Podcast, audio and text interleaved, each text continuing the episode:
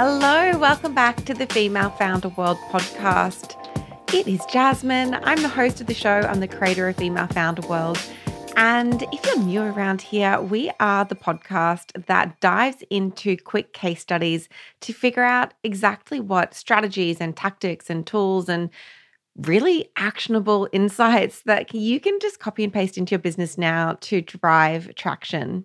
Today, I'm chatting with Natalie Holloway, who has actually spoken at two of our events, but has never been on the podcast. And we've kind of been like trying to line this up for a while because she is an absolute star. She's building Bala, also known as Bala Bangles. If you're at all in like into fitness and beauty, I feel like you know what they do, but there are those like ankle weights and hand weights that you've seen all over Instagram and TikTok. They have really reinvented the idea of this like retro 80s kind of weight into something that is really modern and sleek and beautiful. Natalie worked in advertising before she started the business with her then boyfriend, uh, now husband. They've been bootstrapping. They did get around, I think it was $900,000 uh, from Shark Tank two years into the business. But aside from that, it's been completely bootstrapped. In the first year, I think they did around 200K. Second year, 2 million in revenue by year three, they did 16 million in revenue. A lot of that was fueled by, you know, COVID growth and the stay-at-home fitness kind of boom that happened then. But there are some really tactical things that Natalie and her team have been doing to move the business forward, and lots and lots of lessons about how to expand into retail, into Amazon, and how to pivot your e-commerce strategy now that Facebook and Instagram ads are not the be all and end all. All right, let's get into the show. Don't forget to share this on Instagram stories, drop us a five star review. Anything you can do to help us spread the word, honestly, makes such a big difference, and you will absolutely make my day as well. You are now entering Female Founder World with your host, Jasmine Garnsworthy. Natalie, welcome to Female Founder World. Thank you. So excited to be here. We've had you at like two events. I can't believe you haven't actually been on the show yet. So it's great to have you so that all of our like OG podcast fans all over the world can get the great advice you've been sharing at the events. Yes, love the events. They're so good. Okay, for people who don't know Bala, what's the what's the deal? What are you guys building over there? So Bala is a modern fitness brand. We essentially create and reinvent old school products and um, create new ways to work out. And we really try to inspire people to move through our products, both with making them more functional and really design led. So, you know, we always say our products are designed to be left out. So if like your yoga mat mm. and your weights and your foam roller are kind of left out because they're aesthetically, you know, in your apartment or your house, you're more likely to use them versus just like hiding them under your bed. So it's just like a way to also infuse work working out into your everyday lifestyle. I love it. Okay, talk us through the story about how you came to the idea. I know that you were like on a retreat somewhere and you had this idea with your husband. Talk me talk me through what what happened. Yeah. So my husband and I, we met at, at an ad agency in LA called 72 and Sunny. And it was really, it was pre COVID days. So like you could really overwork people and we were overworked there, like just burning the midnight oil, working 24 seven. That was like a really competitive, cr- crazy place to work at the time. And so people would literally just like quit their job with no job because they needed a break, you know? And so it was like just a common theme at that place specifically. And anyway, so we were, you know, late 20s and we said, um, we just started dating really. And um, my husband or boyfriend at the time was saying, like, let's go just quit our jobs. We have great resumes. Let's go travel for like a year and then we can come back and get jobs. And so at the time, it just seemed like a good idea. It was like, it was kind of a now or never proposal. Mm-hmm. And so we basically quit. And for the first time ever, we weren't working 24 7. And so we were on this like epic journey visiting like a different country every week or two. And um, we essentially were doing yoga in Indonesia. And we essentially wanted the class to be harder. Like we wanted to sweat more. And so we started brainstorming afterwards, like how could we have made that class a little bit harder? Um, we landed on the idea of resistance, which exists in wrists and ankle weights, but we kind of were like, why did that product go away? It's um, you know, it's a sandbag, old school product that nobody used. All of our like parents used them back in the 80s, but it seems like we should bring this product back into people's lives. And it was actually Max's idea. He was like, what if we make it like more like a bracelet, like a fashionable thing that people would, wear. So then really like he sketched it out on a napkin and we kind of just began prototyping. And then we got back, you know, a year later to the States, got jobs in advertising, but we kept Bala as like a side project. And so we just kept working on the one the one product, which was Bala Bangles.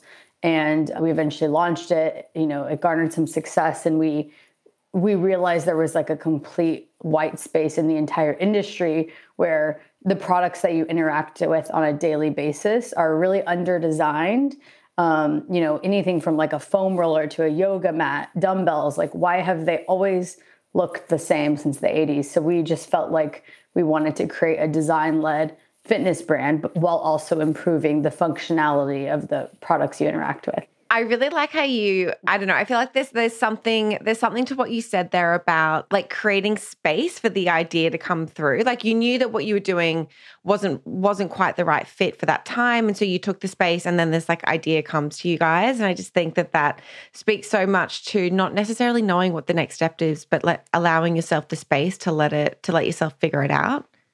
Honestly, yeah. Like I look back on that time and I'm like, this is this was the first time I'm such a natural workaholic in a way, and so mm. I think like since I was like 16, I was always working, and so mm. I never really got the time, the mental bandwidth to like think of other ideas or things, and so I think giving ourselves that space was really a nice break, and that's like when the we didn't know at the time, but you know it was a breakthrough because now we work for ourselves, so it was like instead of going back into advertising, um, we were we were able to eventually quit our jobs. And so I think creating that space is super important. When you were kind of getting this idea off the ground, how were you funding this? Was this like funded through your jobs in ad agencies? Did you guys bring on angel investors? What was the go? I mean, well, at the time we were when we were traveling, like we had a set amount of money to you know last us like it was it was all throughout asia so it was cheaper there. I mean i don't know we might have had like 20 grand or something to spend for like eight months like something like mm-hmm. that. Like it was not a lot of money. And so i think really how we funded it is the the prototype itself i think that was like $4000 so i think we we said let's like spend our own money and get that done. And then i think after that really we we funded the business pretty much on our own the first like 2 years. So really what that means is that we only ever invested probably like 10 grand into the business total, but we the sales funded our growth and like basically sales funded buying more inventory. Mm-hmm. And so that's and but Max kept his job for quite a while, like even after he basically quit after we aired on Shark Tank. So we really held on to one of our jobs because in advertising, like we were paid pretty well and he was able to cover our lifestyle, like our lifestyle, our rent, and all of that, which allowed us to not pay ourselves on the Bala business so that all the money Bala brought in was like continued to fund the business, more inventory and anything like that. So I think one of the keys was him keeping his job. Well, and I kept my job too for the first year and a half, probably, but him mm-hmm. keeping his job, like holding on as long as he possibly could because it funded our life. And then Bala could f- try to fund itself, sort of thing. Okay. I feel like now I see Bala everywhere. And I don't know, it just it feels like from someone who's on the outside, it feels like one day you weren't there and then the next day you were kind of everywhere what what were you doing in those early days when you were being really scrappy and funding it, you know, through sales to get that traction and for make to make it feel like a brand that was so much bigger than it was? I mean, we were I mean, there's a lot there was a lot of faking it till you till you make it. There's that sort of thing, like a lot of that. It's like we were a team of like me, Max, and my sister, and it was like, oh, mm-hmm. let me mm-hmm. Introduce you to our PR person, my sister. Let me introduce totally. you to my People are listening like, person. yes, been there. Yeah, like my sister. It was always like my sister was whatever hat, you know? So I think the faking it till you make, make it for sure. So it's like if we got on a call on, with Goop, it's like we're not a one person company, you know? So I think there was a bit of that. But then early days, a, a lot of the strategies we used were like we would ask ourselves, what would get the most eyeballs on the brand? And for us, that was getting into a wholesale. And so we felt like if we got into Free People or Goop, people then, since we didn't really have money for our own advertising, it's like they're going to advertise on our behalf. They're going to send a, an email blast. They're going to put us on shelf. That's going to garner more eye, eyeballs. So I think we really asked ourselves that. And I think we would also like partner with like-minded brands to do events that really didn't cost anything, maybe just product gifting and, you know, try to choose brands that were like a little bit bigger than us and do giveaways and things like that. A lot of product gifting because you know that's a that's a low cost and if the influencer likes the product they'll post about it. So really just anything that would get more eyeballs on the product with like a very minimal spend. But for us i think the big ones were wholesale and um, wholesale and gifting how did the shark tank opportunity come about and how far along were you at that point so shark tank i mean a little bit of a tangent but basically we people always tell you when you have a brand, you should go on Shark Tank. And so I think I was just so in the nature of just like do, do, do, and like throwing things at the wall and seeing what's what's stuck at that point, mm-hmm. and just connecting with anybody I could, reaching out to any retailer, just like trying to make the brand work early days. And so I really just like sent them an email and applied. And then they they hit us up for I guess it was season 10. We had several calls with the producers and this was like, I guess would have been like six months into the business. And then they just said, you're out. And they can't tell you why for legal reasons. So then we were just out of that season. They said, maybe we'll call you next season. But it really felt like a breakup because our hopes mm. were up and then it just went away. So then, flash forward to the next season of casting, they actually did call us. And then I think we were a little further ahead in the casting process, but it was still very intense and like calls every week with the producers, like constantly videoing yourself and like retrying out and never really knowing if you're actually going to get the opportunity to pitch to the Sharks until you're standing up there. And so um, at that point, I think we were a year and a half into the business when we got the opportunity to pitch to the Sharks. And then by the time we closed the deal, and also aired on Shark Tank. It was exactly two years into the business. Oh wow! Okay, very cool. And you actually did rate. You're one of the I've, a few founders actually like got a deal on the show. I think. I think I've spoken with a few that have been on there, and they thought that it was great for like publicity, but they didn't actually walk away with a deal. Who did, who ended up investing? Mm-hmm. I feel like this is a great milestone to share. Oh yeah, um, Mark Cuban and Maria Sharapova were such a good fit. And I wanted that's such a good fit. It's a good fit, and we only found out like the day before that Maria was going to be our guest shark. And I think I was really excited because she's the ultimate Bala babe. She like gets it. She's very fashionable. She's uh-huh. obviously a, a, like one of the biggest women athletes in the world. So it was, it was just like a perfect pairing i think they knew so that when they put us yeah yeah totally okay so what um after shark tank like what happened to sales how were you making the most of that opportunity talk me through what the impact actually was in the business. So, actually, we had a call, I think, the day before um, the show with like Mark Cuban's, like, I guess, right hand guy. And he kind of gave us a little pep talk and he was like, look, like, this is going to be the biggest day maybe you'll ever have in terms of like the most people on your site. Like, you know, you're going to have millions and millions of eyeballs like they're going to be checking out instantly. Like you're going to have just this crazy boom. But basically what he said is like this opportunity is kind of what you make of it. So it's really like everything afterwards. And so Shark Tank mm. can't like make or break your brand, your brand. It's really like this is like a day where you're on stage, but like what are you going to do afterwards? And so I think that pep talk really helped us like put it into perspective. This isn't like going to make our brand really. Like yes, you'll have one day of insane sales and people on your site, but then afterward, it's really what you do with that publicity so that pep talk was helpful, but it really is crazy. I mean, you have like, you know, more site traffic than you'll ever see. I think we sold out instantly on Amazon on the East Coast airing. And then pretty soon after, we were sold out on ecom like by the weekend. Um, it was actually we had a huge party in LA and it was two weeks before the world shut down. So it was like everyone's Oh, wow. last party before COVID. and it was just like a wild, wild time. And then fitness obviously boomed in COVID. So I think like the combo of those things really, really put the brand on the map. And it was like that year where, you know, the the growth just like was coming because of you know Shark Tank, but then also COVID. So it was like this like double whammy that hap- happened within two weeks of each other. And so that year was just like us keeping up. We only had five people, um, and it was really us trying to like grow up as a brand.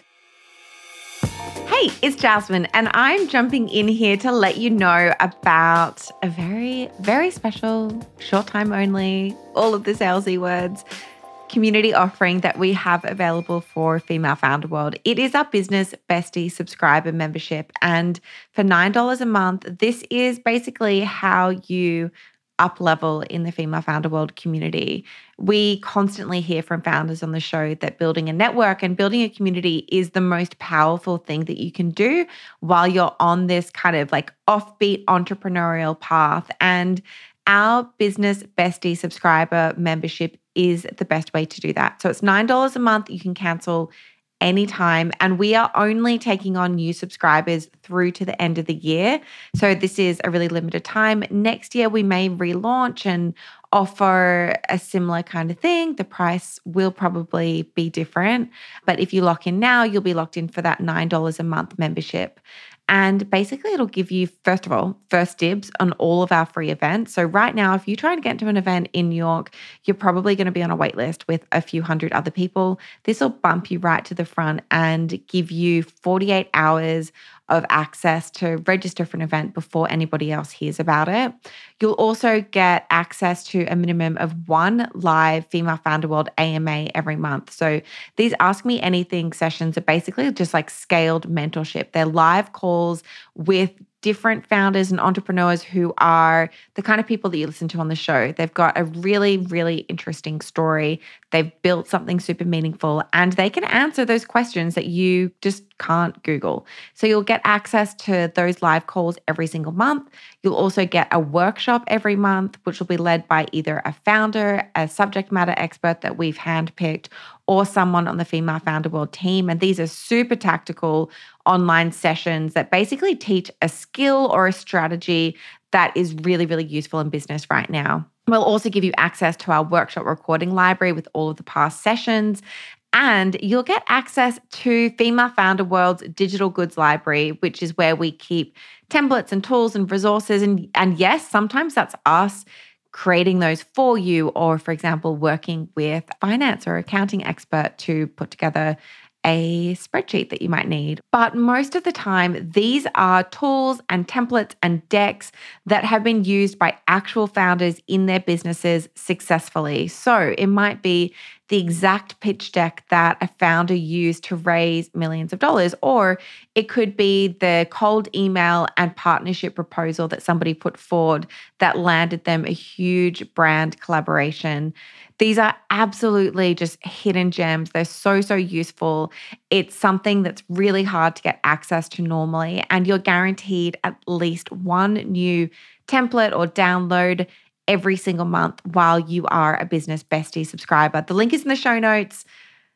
And I am so looking forward to seeing you and all of our business besties in this new program. I want to talk about distribution for a second because you mentioned Amazon. I know that you've also had like physical stores and pop-ups that are, you know, in New York City. We had an event there which was amazing. Yeah. How are you thinking about distribution where Bala is available and how did you like layer in all of those different channels and know when was the right time to do that?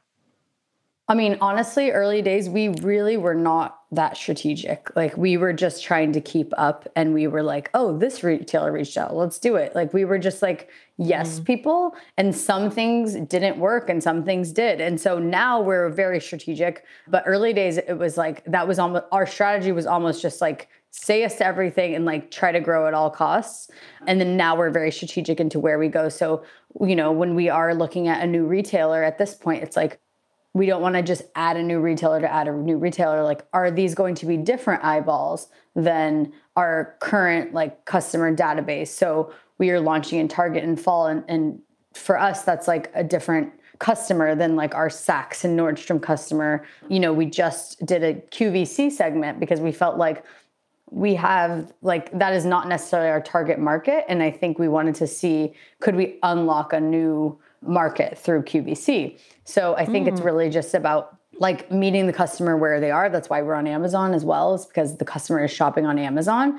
And then when we decide any new retailers it's kind of like is this going to get us new new eyeballs? And does it really fit within who we are? Because we have made mistakes in the past where we took you know a million dollar po from a retailer that was not a fit and like got a lot of the goods returned and it really hurt the business. So now at this point we are we really ask ourselves before accepting you know a po from a retailer like is this the right fit and why are we doing it Okay, I need to understand what happened with the million dollar PO and the product being returned.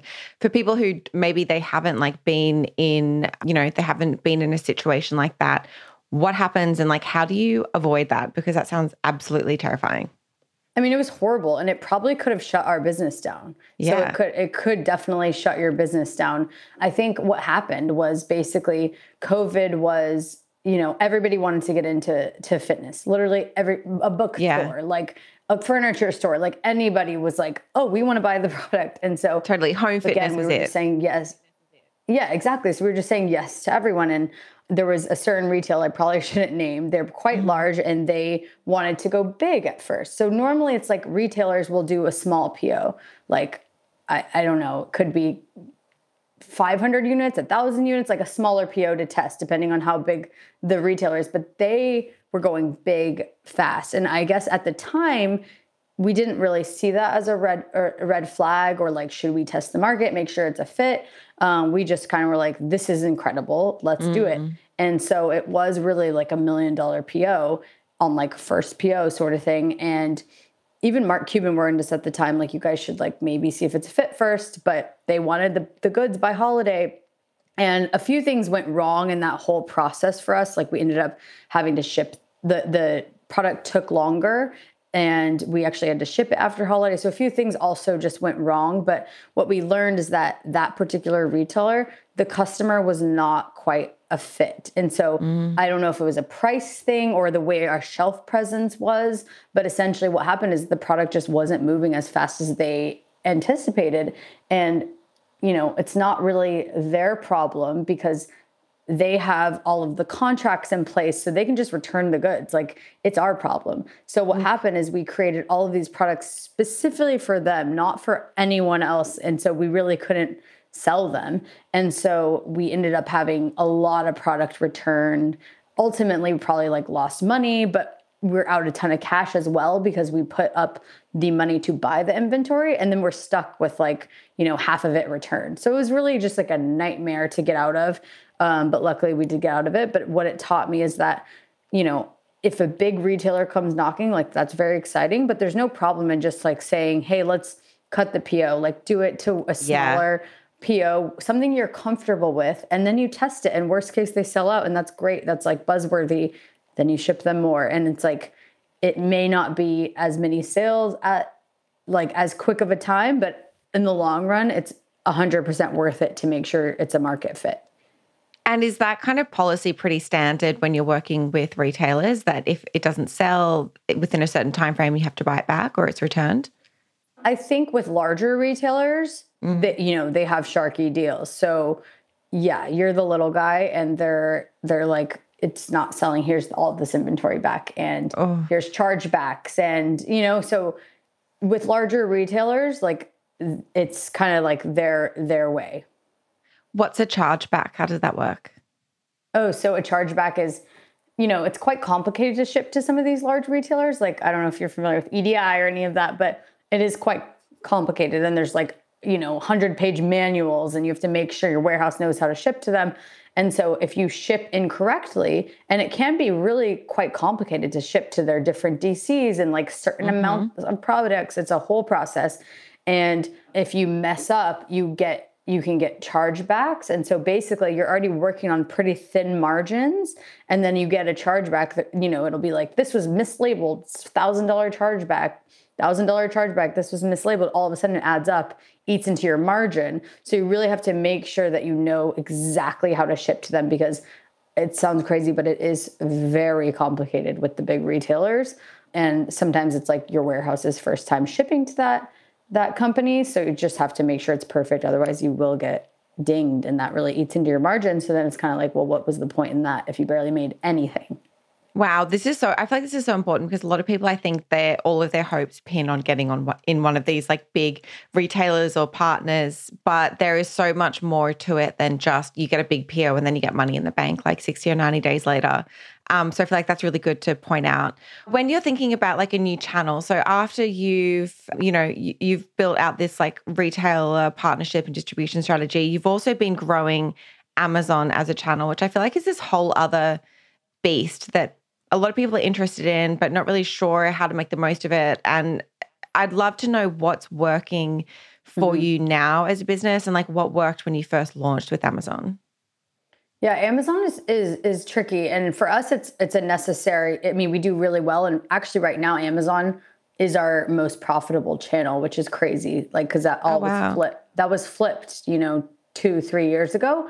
Um, but essentially, I think you want to make sure that your search terms are like highly searched in Amazon, and I think you have to have the right people running your ads um, mm. or a highly searchable product like a very buzzworthy product that you know people are going to um, then go on amazon and search for so then i think early days we didn't run ads on amazon but I think during COVID, everyone was searching for Bala, so it was like easily found. I think what's most important is like you could like launch on Amazon and just be like on page 100. No one's ever going to find you. You're never going to get any sales. So you do need to either have extremely buzzworthy product that people are naturally going to search for on Amazon or really good Amazon ads to make sure that you are able to you know get up to that first page because really do you scroll past the first or second page on amazon absolutely never like never, never especially if, if it's for like a basic product so you know you want to be on that first page you want to have great advertising on amazon there's lots of good agencies that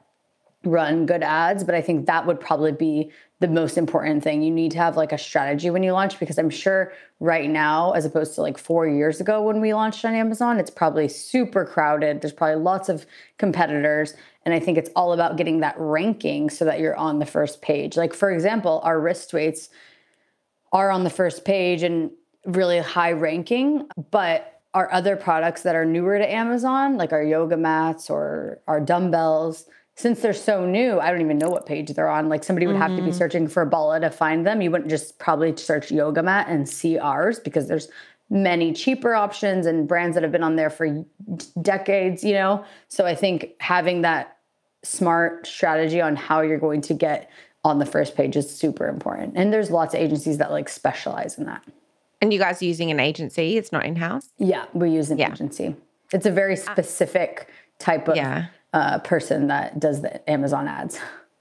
When you say that Amazon's the most profitable channel, is that because of like iOS updates and that's why it's flipped? Yeah. Yeah, it's mainly because of iOS updates. Yeah, that makes yeah. sense. Yeah, and it's just so expensive to acquire a customer on your normal D2C these days. So given like this whole landscape has changed now, I'm sure that's like impacted the way that you guys are thinking about marketing. What is what was really working through 2022 and like what are you thinking what are you like doubling down on in 2023 as a strategy for you know acquiring and retaining customers? Yeah i mean i think 2022 was a really challenging year for a lot of brands. I think it's like mm. 2020 and 2021 were a lot of was a lot of growth. And then 2022 was like stabilization and also like people wondering like shopping behavior has just changed and people are wondering yeah. if if there's a recession happening? There's inflation definitely happening a lot of people being laid off. So 2022 was a more uncertain time where i think brands had to really try a lot of things and see what what worked. And we had to really pay attention a lot more to our profitability and what we're spending on versus like last year because things were just everything was working. And so I think what is working for us right now is uh, our affiliate ambassador program, um, launched sort of recently, but I think that is a really good strategy for us. I think just straight up gifting, which is like our tried and true from the beginning mm-hmm. sort of um, thing. Um, PR works really well for us. And I think doubling down on that and doing, we're talking about doing affiliate PR. So we did that in the past and it worked really well, but I think we're going to, starting in 2023, do that as well. Yeah, PR always worked well for us. I want to understand what's happening with the affiliate ambassador program. Are you using like a specific platform to do it? Is it influencers or are these like super fan customers? What does the what does the program look like? Yeah, so we actually have a mix of, you know, influencers, but also since Bala is a fitness brand, like your Pilates instructor might have a thousand followers, but she's teaching people all day long. And yeah. she's like most people when they're like, oh, I found out about Bala because of my Pilates instructor, you know? So we have instructors is a huge component and they don't have to, they could be micro because they have a great natural following. They teach people all day. We want them using our products. And so I think we have maybe 500 or 600 affiliates at this point. Again, it's a, it's a newer program but essentially they get a code, they get free Bala product and then they also they share their code and then people check out with their code. So it's like a pilates instructor who maybe teaches like 30 people a week may mm-hmm. say like use my code. I want you to get i want you guys to get this foam roller and these bars for class next week you know and then they check out there and it's it's mutually beneficial because then they get paid i forget the exact commission it might be 10% or 15% so they're getting a commission they're getting free product we're getting the sale. That's essentially our cost to acquire the customer as opposed to like an ad. So i think yep. there's definitely opportunity to blow that up. And i think that that these days i mean brands are having to do a lot of strategies. Like it's not going to be one thing that like makes or or breaks the business. It's going to be 10 things. So it's like yeah, we're still running Facebook ads, and yes, we're still running Google ads, but it, you know, it's like a well-rounded strategy versus like it used to be like my Facebook and Instagram ads kill it, and that's how we acquire our customers. It's like mm-hmm. nowadays, from what I have experienced and seen with other like founders in the space, it's like you need like 20 things working for you, and maybe there's not one crazy standout, but they're all like it's a snowball effect. Yeah, this is what I'm hearing from founders who are, you know, in the trenches like right now, building businesses right now, as opposed to the people who like maybe were building in like 2015 or 2016, is that it has to be this real like true 360 marketing kind of strategy and there's not like one channel that's going to blow up your business or that you can just like double down on and, and that's the thing that works. It's exactly what you just said. It's like all of these like testing new things all of these like new all of these pieces kind of like fitting together for a fully 360 yeah. approach definitely when you talk about PR, I know that your in house PR person, Brooke, who's amazing. Have you, in the early days, were you handling that yourself? When did you bring someone on to do it? Like, what's the right time for somebody to be doubling down and investing in press? Yeah, I mean, I think, okay, so early days, yes, we were doing everything ourselves. So I would literally reach out to editors. I would like go through a Shape magazine and reach out to editors, um, find mm-hmm. them on mm-hmm. Instagram or LinkedIn and like DM them and hope they would like take my product.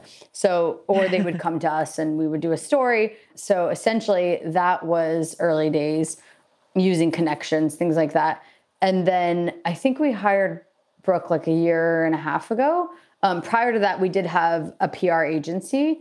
So, I think right when we aired on Shark Tank, which was like Feb of 2020, um, shortly after that we actually hired in-house pr just to like handle like mostly like inbound and then also be pitching. If we were launching a new product like they're going to pitch it to 100 editors and like cultivate these relationships. So and then we said let's do a lot of this stuff is either inbound or or at this point we need like a role for it in house so we found an amazing pr person brooke and so she does our partnerships and our pr and a lot of stuff. She does the affiliate program, events, like a ton of stuff, and, and all of it like really la- like falls under like PR and relationships. But it's definitely like more than a full time role. She's she's slammed. So I think we at a certain Brooke. point, we love Brooke. She's the best. But Hi, we, Brooke. Um, oh, she's on? no, no, no, no. Okay, okay, okay. well, I don't know. Sometimes she's on the podcast. Um, but anyway, so I think eventually it does make sense to um, hire like somebody in house, especially Yeah. if you're laddering it up and combining it with other roles that are complementary, like events or ambassador program. The last thing I kind of want to touch on and discuss before we move on to your recommendation is funding. So we know you were on Shark Tank. You obviously got some funding through the show. How else have you been funding the business? When did you decide to bring on external investors? Like, what have you learned through that process?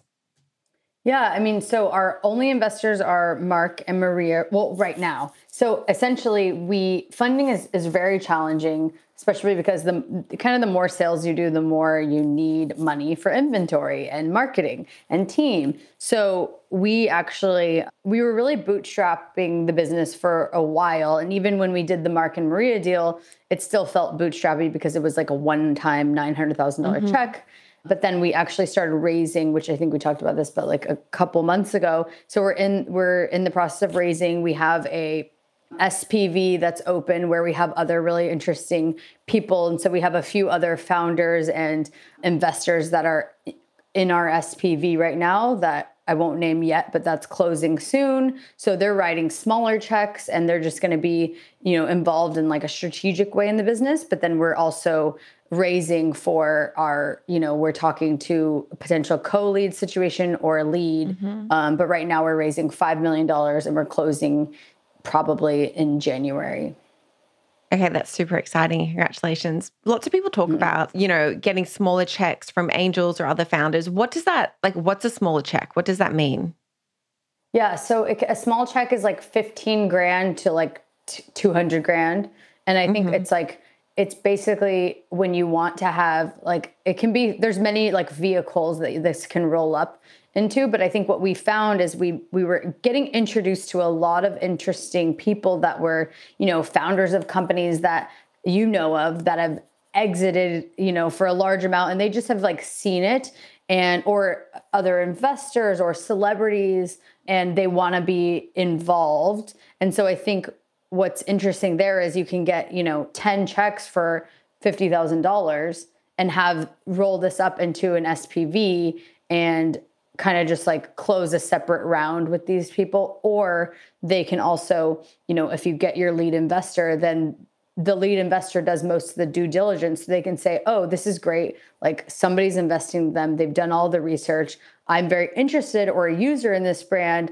Let me just kick them a $50,000 check. And then all of a sudden they're now involved in your brand. And I think it's like, it's great to have, you know, the little bit of that a smaller check, but it's more about like having them thinking about your brand and connecting you to other people. And, you know, let's say they're like a famous uh, founder that's exited. It's like having them always like when you launch a new product, you're gifting it to them, they'll likely post. Like there's a lot of reasons to do it that way. And I think that for us, you know, we do own so uh, such a majority of the business since we only have Mark and Maria at this stage. We thought let's some of these interesting people we've been meeting, let's do let's do a separate uh, roll up with them and then also do the lead.